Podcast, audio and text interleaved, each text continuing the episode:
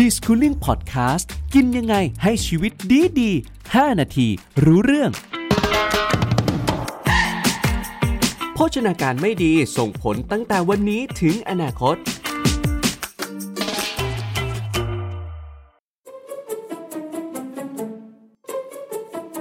สวัสดีครับ วันนี้นะครับอยากจะชวนคุณพ่อคุณแม่ที่กำลังมีลูก ลองกลับมานั่งทบทวนกันดีกว่านะครับ ว่าเอ๊ที่ผ่านมาอาหารการกินของลูกเราเนี่ยในแต่ละวันเนี่ยนะครับ ลูกเรากินอาหารที่มีประโยชน์บ้างไหมนะ หรือว่ากินแต่ของหวานน้ำอัดลมมากจนเกินไปหรือเปล่า สิ่งที่กินในทุกวันนี้เนี่ยเพียงพอต่อความต้องการของร่างกายแล้วจริง ๆ หรือไม่ วันนี้ก็เลยอยากจะชวนพี่มดเนี่ยนะครับรวมถึงคุณผู้ฟังเนี่ยมานั่งทบทวนกันดีกว่าว่า การกินในวันนี้เนี่ยส่งผลกระทบต่ออนาคตอย่างไรบ้างครับพี่มดครับ ถ้าเราละเลยไปตั้งแต่ตอนนี้นะครับพี่มดครับ ไม่สนใจเรื่องของอาหารการกิน ท้ายที่สุดแล้วจะเป็นยังไงบ้างครับพี่มดครับ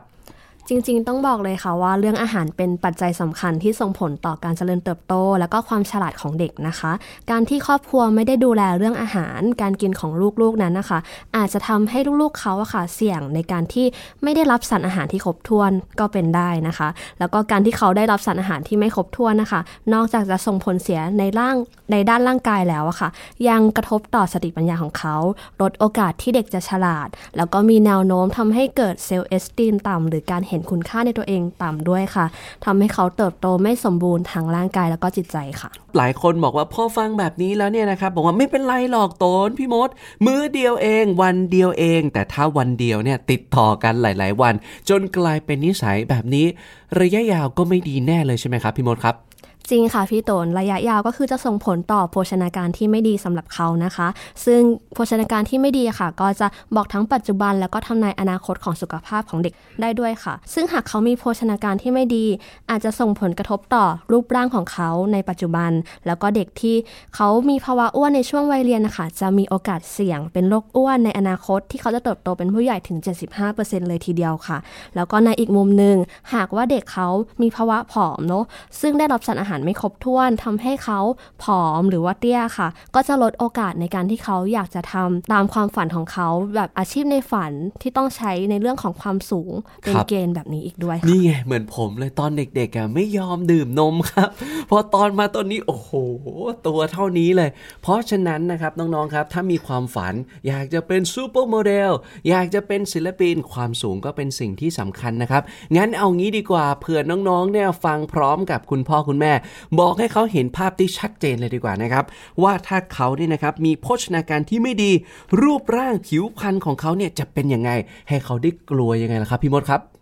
ก็ถ้าเกิดว่าเขาได้รับสารอาหารไม่ครบถ้วนเนอะหรือได้รับสารอาหารบางสารอาหารที่เกินไปอะค่ะ ก็จะส่งผลโดยตรงกับรูปร่างร่างกายของเขาเลย จะเห็นได้ชัดว่าจะมีเด็กๆบางคนที่มีจำม่ำนิดนึงรหรือว่าอาจจะจำมั่งจำม่ำมากเกินไป เกิดเป็น อ้วนดูตะทำให้เขา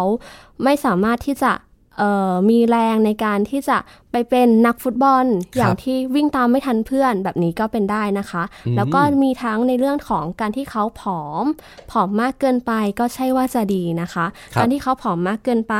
ทำให้กล้ามเนื้ออาจจะไม่มีแรง ซึ่งความเสี่ยงทั้งหมดเนี้ยค่ะ ก็จะลด โอกาสที่เขาจะเติบโตเป็นพลเมือง ที่สามารถแก้ไขปัญหาสังคมต่อไปได้อีกด้วยค่ะ ครับผมแล้วพฤติกรรมแบบไหนครับ ที่ส่งผลให้โภชนาการไม่ดีมีอะไรบ้างครับ ค่ะอย่างแรกเลยก็คือเหมือนเป็นการสร้างสภาพแวดล้อมมากกว่าเนาะการสร้างสภาพแวดล้อมที่ทำให้เกิดโภชนาการที่ไม่ดีอะค่ะ ก็คือเรื่องของการกินไม่เป็นเวลาครับการกินไม่เป็นเวลานี้ค่ะ ก็ครอบครัวต้องช่วยดูเนาะด้วย ช่วยดูในเรื่องของวินัยการกินของเด็ก ดังนั้นควรกินเป็นมือมือๆค่ะไม่ควรกินจุบจิบนะคะครับแล้วก็ในเรื่องของการกินสารอาหารบางอย่างที่มากเกินไป อย่างเช่น น้ำหวานน้ำอัดลมขนม ซึ่งถ้ากินเยอะเกินไปก็จะเกิดเป็นภาวะอ้วนสะสมได้นะคะครับแล้วก็สุดท้ายค่ะก็คือการกินอาหารที่ไม่หลากหลาย หรือว่ากินแบบเดิมซ้ำๆก็จะได้รับสารอาหารไม่ครบถ้วนนั่นเองค่ะ พอน้องๆได้ฟังแบบนี้แล้วนะครับ อาจจะกำลังถอนหายใจอยู่ว่าเฮ้ยต่อไปอะกินของ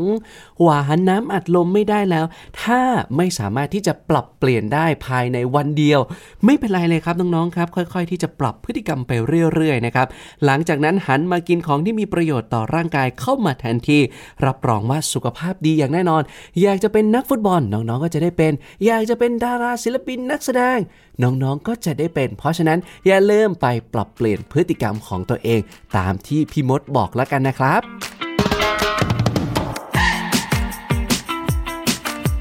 ดิสคูลิ่งพอดแคสต์กินยังไงให้ชีวิตดีดี 5 นาทีรู้เรื่อง